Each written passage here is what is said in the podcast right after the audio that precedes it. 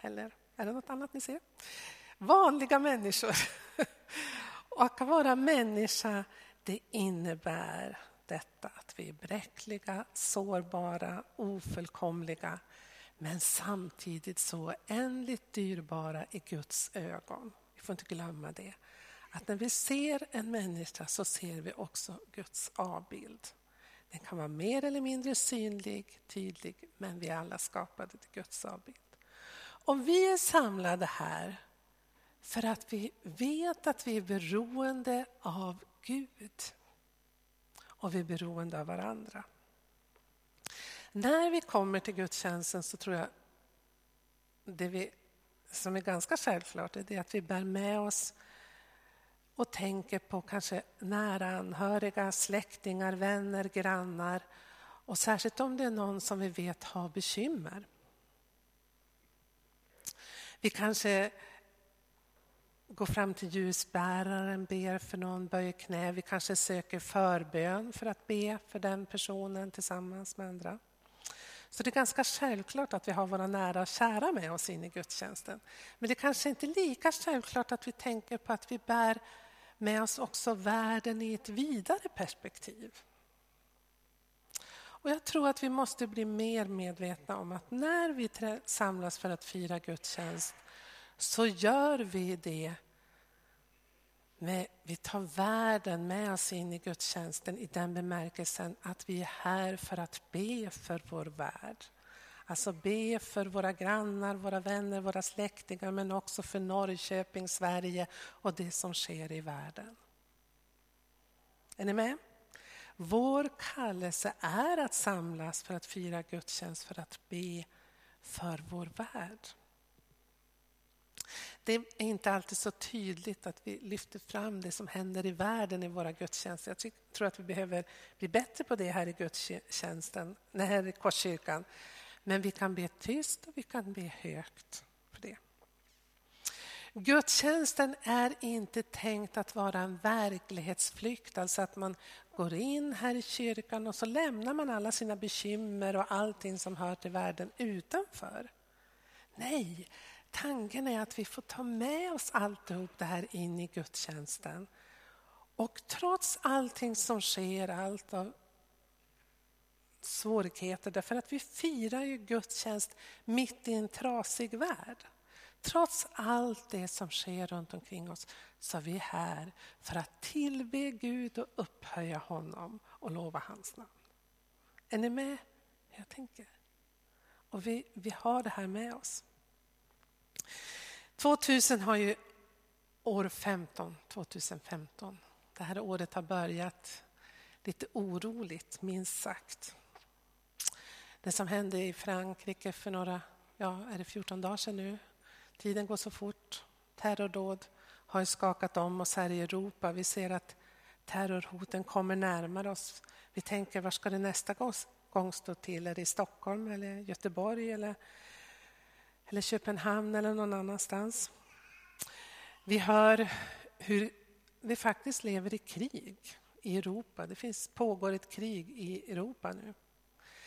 Och inte minst så pågår det ju krig sedan flera år tillbaka i Syrien, Irak, vilket påverkar oss här och flera av er som har kommit hit.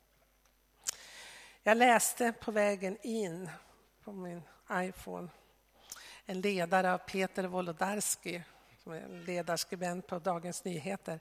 Han är en av mina favoriter. Ja, han skrev, skriver så här idag. Inte sedan 1989 har utvecklingen i Europa varit så öppen, osäker och potentiellt farlig. Potentiellt farlig, som just nu. Det är oroligt, det är krig, det är ekonomiskt väldigt oroligt. Vi tänker på Grekland och annat. Vi, Kina, som är en fruktansvärt diktatur. Det landet, där, den ekonomin har ju vuxit sig, man säger att den är världens näst högsta idag. Och vi har blivit mer och mer, det innebär att vi har blivit mer och mer beroende av diktaturstater. Demokratin är hotad. Nationalismen växer. Islam, de extrema rörelserna vet vi är påtagliga. För någon dag sedan läste jag att man har gjort igen en undersökning, man gör det regelbundet, hur olika länder i världen, hur pass sekulariserad man är, hur, mycket, hur, hur stor procent av befolkningen som tror på Gud. Och i den undersökningen kom det fram att i Sverige så är det endast 40 procent av Sveriges befolkningen som säger att man tror på Gud. Och det kan ju innebära att man tror på vilken Gud som helst, men 40 procent säger att man tror på Gud. Av dessa 40 procent så är det bara 7,9 procent som säger att tron är viktig för dem. 7,9 procent. Då kan man tänka, hur många är det som går till en kyrka idag i Sverige? Det är inte så många procent och som regelbundet gör det. Nu om någonsin måste vi kristna höja vår röst och våga stå för vår tro. Leva som kristna. Det kristna vittnesbördet behöver höras i vårt land och vi behöver ta vår tro på allvar. Och ibland så tänker jag så här, gör vi det? Är vi medvetna om vilken tid vi lever i? hur otroligt viktigt det är att vi just i vår tid samlas för att tillbe Gud. Till gudstjänst. Att vi avskiljer tid för bön, att vi söker Gud. Jag tror att vi måste bli mycket, mycket, mycket mer medvetna om vår kallelse är att tillbe Gud, att bära vittnesbördet om honom vidare. Att vi samlas här och att man samlas i Pingstkyrkan och Immanuelskyrkan och Elaiskyrkan och Johanneskyrkan. Det är ju fantastiskt att människor samlas i olika ställen på, runt vår stad för att tillbe Gud. Det är oerhört viktigt för vårt land, för vår stad. Det är viktigt att vi bekänner vår tro tillsammans inför andevärlden men också inför människor. Man säger så här, och det är ju helt uppenbart av de här undersökningarna, att det pågår, har pågått länge en avkristning i vårt land. Man talar om Sverige som ett postkristet land. Eh, men det allra allvarligaste, och det vi, när vi träffas pastorer så pratar man om det, man säger så att det pågår också en inre sekularisering i våra församlingar. Och vad menar jag då? Eller vad menar vi då? Jo, med en inre sekularisering menas att bekännande kristna i Sverige läser Bibeln allt mindre och mindre. Man ber mindre och mindre. Man går mer och mer sällan i kyrkan i jämförelse med tidigare generationer. Om man är mindre engagerad i att föra tron vidare till nästa generation, till sina barn. Man kanske är mer engagerad i annat som kan uppta ens fritid. Munnens bekännelse att vi säger att Gud är centrum i våra liv visar sig inte alltid så tydligt i hur vi prioriterar vår tid. Om vi prioriterar tid med Gud eller tid för annat. Och Det här är oerhört allvarligt för oss själva, för vi kan förlora vår egen tro. Det är allvarligt för våra barn, för nästa generation. För de ser hur vi vuxna prioriterar våra liv. Och då tänkte jag komma till dagens text. Det var en lång inledning här, men jag ska inte hålla på så länge för det. Det finns ett ord från Efesierbrevet 3 och 14 som jag älskar och jag har predikat och läst det flera gånger. Och när jag har funderat på det här med under ytan och vårt inre liv så kan jag inte komma ifrån den här texten och nu ska jag läsa den tillsammans med er. Ni kan lägga märke till, ser ni, Paulus han böjer sina knän. Och han ber inte bara för församlingen i Efesus, för man tror ju att det här är ett rundbrev brev som kommer att skickas till alla, som skickades till alla församlingar i mindre Asien. Han ber. Ja, jag börjar.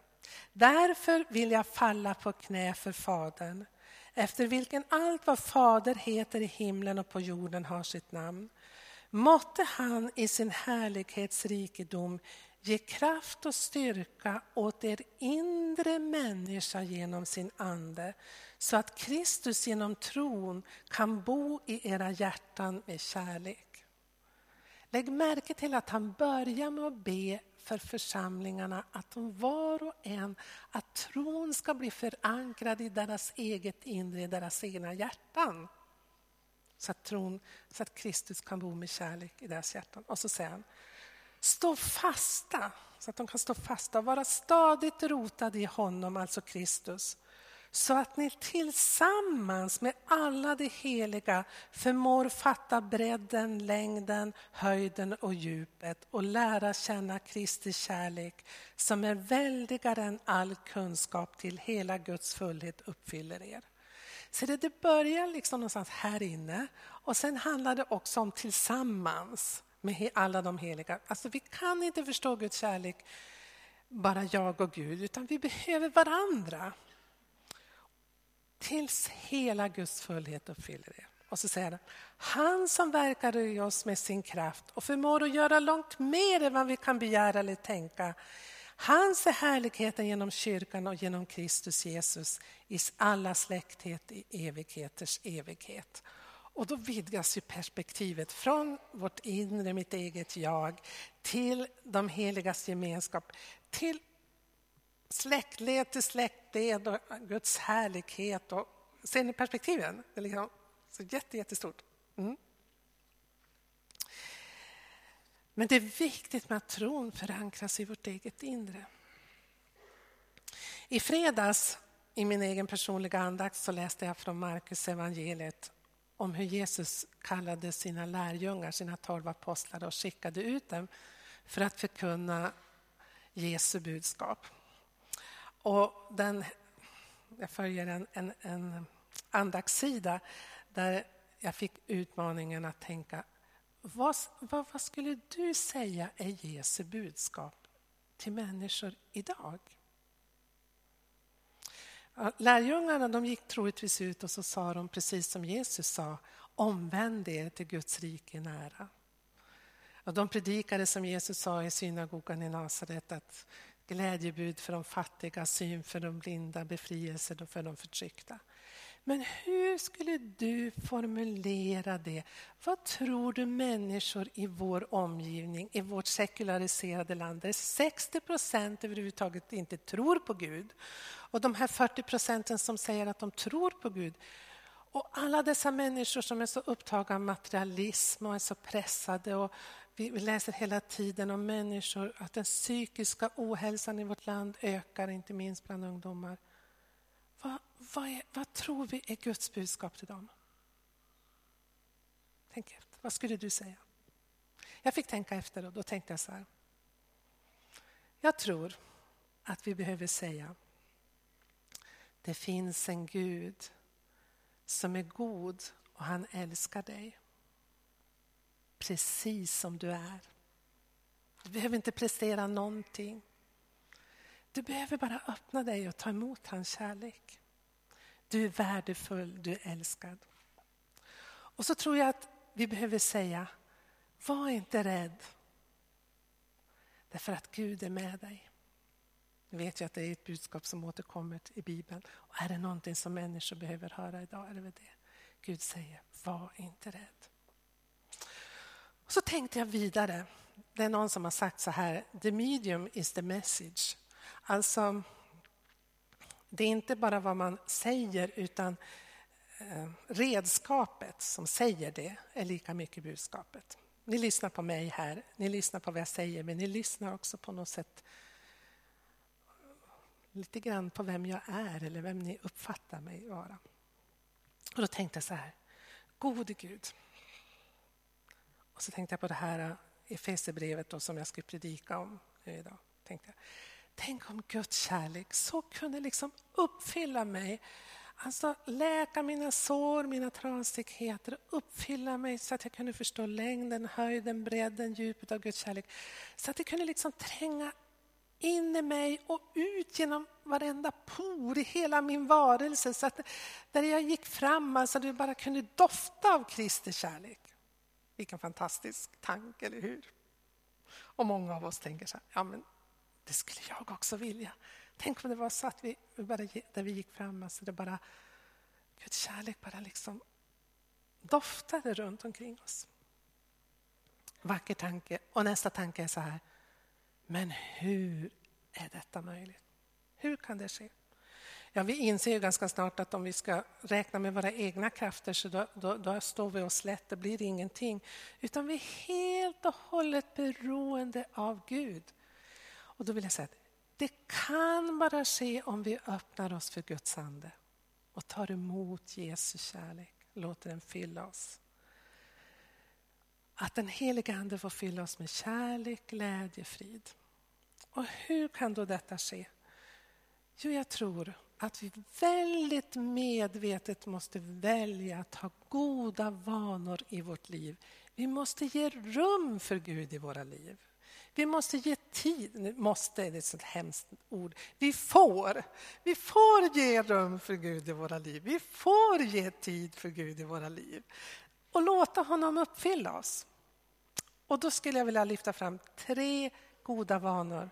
Som att även om jag har tjatat om det gång på gång så ska jag säga att du kan ju försöka hitta en annan väg som är bättre än den här men du kommer inte att finna den. För det här som Bibeln säger, det här som den kristna erfarenheten säger. Vill du låta dig förvandlas, vill du förbli en kristen, vill du bli mer och mer lik Kristus, då är det den här vägen du ska gå. Genom att regelbundet fira gudstjänst tillsammans. Som kristna är vi kallade att samlas för att fira gudstjänst. Det är bara tillsammans med alla de heliga som vi kan förstå längden, höjden, bredden, djupet av Guds kärlek. Och i en värld där så många säger sig inte tro på Gud eller ha en annan tro, en annan gudsbild, så behöver vi träffas, vi behöver mötas för att uppbygga varandra och förstärkas i vår tro och i vår kärlek och låta oss uppbyggas, eller hur? Det säger sig ju sunda förnuftet. Jag menar, sex dagar i veckan, eh, de, förutom en och en halv timme på söndag, så, så låter vi oss fyllas upp av allt det som flödar omkring oss från massmedia, och tv och tidningar. Du säger något helt annat. Du säger att du måste prestera, du duger inte som du är, du måste köpa det och det och det för att vara bra. Bla, bla, bla, bla, bla. Ja, det, finns, det finns ingen Gud. Och da, da, da, da, da. Ni vet vad vi fylls med. Vi vill komma hit för att uppfyllas med det ordet säger. Och jag tror att vi behöver också inse att vi har en kallelse, jag säger det igen, som kristen kallelse att samlas. När vi träffas för att fira gudstjänst så bekänner vi oss till att vi tror, oavsett hur det ser ut i världen, oavsett vad som händer i mitt eget liv av sorger och bedrövelser och motgångar, så tror jag att Gud har sänt sin son till världen därför att han har älskat oss tror att han har dött på ett kors, han har uppstått och han ska komma tillbaka och ställa allt till rätta. Alltså han är värd vår lovsång oavsett hur det ser ut i världen därför att vi tror att han är historiens Gud som håller allt i sin hand och han ska komma tillbaka och ondskan ska slutgiltigt besegras. Ett litet, vad bra, det var en som sa amen här. Härligt! Ett litet halleluja kan till också. Ja, och för det andra, jag tror inte att vi kan växa som kristna om vi inte tar tid med Gud enskilt. Egen tid. Vi var samlade några EFK... vi, vi träffas, rättare sagt. Pastorerna i Evangeliska Frikyrkan, alltså vårt samfund, träffas en gång i månaden en förmiddag och ber tillsammans och samtalar om viktiga frågor. Och vi var samlade här före jul, faktiskt hemma hos mig ute i Karlbo. Och då pratade vi just om det här, vårt bekymmer för den inre sekulariseringen i församlingen. Och så var det någon som sa så här, ja, men vi ska inte bara prata om det här att vi ska vara i kyrkan så mycket, vi måste ju ut och vi måste engagera oss i samhället och i olika föreningar och allting. Ha, och då kunde inte jag låta bli att säga så här, ja, men det här har vi ju pratat om i 30 år. Om vi går tillbaka 30 år i tiden så har vi mycket, mycket mindre verksamhet i kyrkan. Vi är mycket, mycket mindre i kyrkan idag. Vi har mycket, mycket mer tid att göra andra saker än att vara i kyrkan. De flesta av oss, det finns några här i församlingen som är väldigt ofta här och tar mycket ansvar. Men de flesta av oss är inte så ofta i kyrkan. Vad gör vi av den andra tiden? Har vi sett frukten av att vi engagerar oss Alltså, jag tycker att det är helt okej. Okay. Jag tycker att det är rätt att vi ska engagera oss i olika föreningar och på våra arbetsplatser och umgås med våra arbetskompisar och allting. Men då var det någon som sa så här, men varför har vi inte sett någon frukt? Frukt, varför har vi inte sett någon frukt? Inte så mycket kanske som vi skulle önska. Kanske just därför att tron inte är så förankrad i vårt eget inre. Alltså, när det kommer liksom till skarpt läge, när vi ska dela vår tro, när vi får möjlighet att dela vår tro, då kan vi inte bara dela vidare tron som vi har ärvt eller vi har hört vad andra har sagt. Då måste vi ha en egen erfarenhet av Gud i vårt eget inre som vi delar. Och Det kan vi bara få om vi själva sätter oss ner och läser Bibeln och ber och umgås med Gud i vår ensamhet. Vi behöver den gemensamma gudstjänsten men också den egna tiden. Och det tredje, då kommer jag in. Jag har satt upp det här www.prayasugo.org. Det är liksom en sån här andaktssida som jag har blivit helt beroende av. Jag lyssnar på den i stort sett varje dag. Det är på engelska, så ni som tycker om att lyssna på bibeltexter på engelska. Man, det är en liten sång och sen en text och så lite tankar. Och jag tycker det är en helt fantastisk eh, vad ska man säga, andaktssida. Och man kan lyssna på den i bussen, och man kan lyssna på den i bilen och man kan lyssna på den. Jag tycker det är bäst när man sitter stilla, har jag insett för min egen del. Och så finns det den här hemsidan Heligt rum. Ja, det sista jag vill säga då. Det är så här. Jag pratade för två veckor sedan om att alla, förr eller senare så drabbas vi av kriser av olika slag. Besvikelse på livet. Det kan handla om sjukdomar, motgångar i arbetslivet, problem i våra relationer, tvivel på Gud, församlingen. Vi såras av andra, vi sårar andra. Vad gör vi då? Vad gör vi när vi drabbas av tvivel eller motgångar i livet? Och nu ska jag säga något som jag har lagt märke till. Jag har varit pastor i snart 30 år. Man ser väldigt mycket när man iakttar en församling, både så här framifrån men överhuvudtaget. Jag är väldigt, pejlar av väldigt mycket, om ni inte visste det. Och då har jag lagt märke till att ibland kan man se att någon i församlingen eller familj har det lite tufft och lite jobbigt. Och då är det två sätt som man ofta tacklar det på. Det ena är det att man lägger locket på. Man tänker sig att nej men jag som kristen borde ju inte ha de här problemen. Eller jag som kristen borde ju inte ha de här tvivlen. Och så kanske man inte ens vågar erkänna det för sig själv.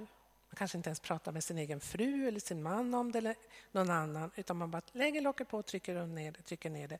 Så här ska inte jag tro. Men vad sker? Ja, man kan se att tron långsamt de här tvivlen, de här besvikelserna, de såren som man inte bearbetar, de trycker på något sätt undan den hängivna tron. Och det eh, blir så att intresset för att gå till kyrkan minskar successivt. Man börjar hitta på andra saker, ursäkter för att inte komma. Man engagerar sig mindre och mindre och mindre och mindre. Och jag har sett det på gång på gång, familjer eller enskilda på det sättet har kommit in i en negativ spiral och så plötsligt är de inte längre i kyrkan. Ett annat sätt att tackla det med, som också är väldigt vanligt i frikyrkosammanhang, det är det att man börjar, man har drabbats av ett tvivel eller en besvikelse på Gud eller livet eller vad det nu är. Och då sänder man ut sina pejlingssignaler, försöker pejla omgivningen och tänker, är det någon annan som har samma tankar som jag. Som har samma tvivel, som har samma oro, som har samma besvikelser.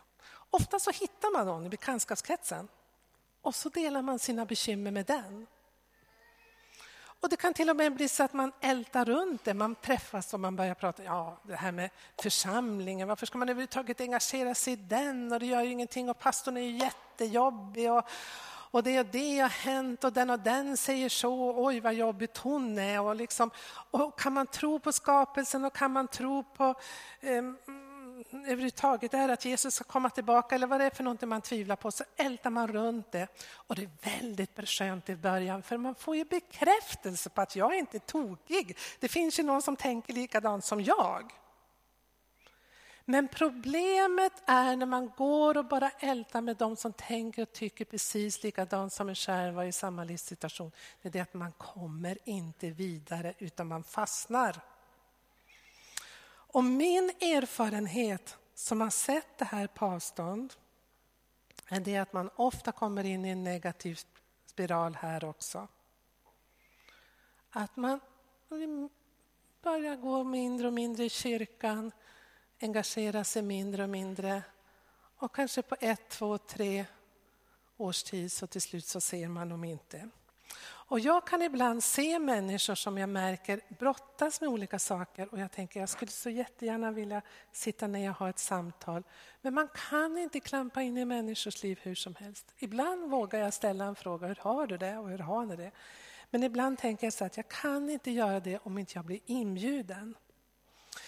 Och då vill jag säga så här, ingenting har varit och är så smärtsamt i mitt pastorsliv som pastor när jag ser människor brottas med olika livsfrågor men när de inte kommer att prata med, våga prata om det utan att man drar sig istället undan.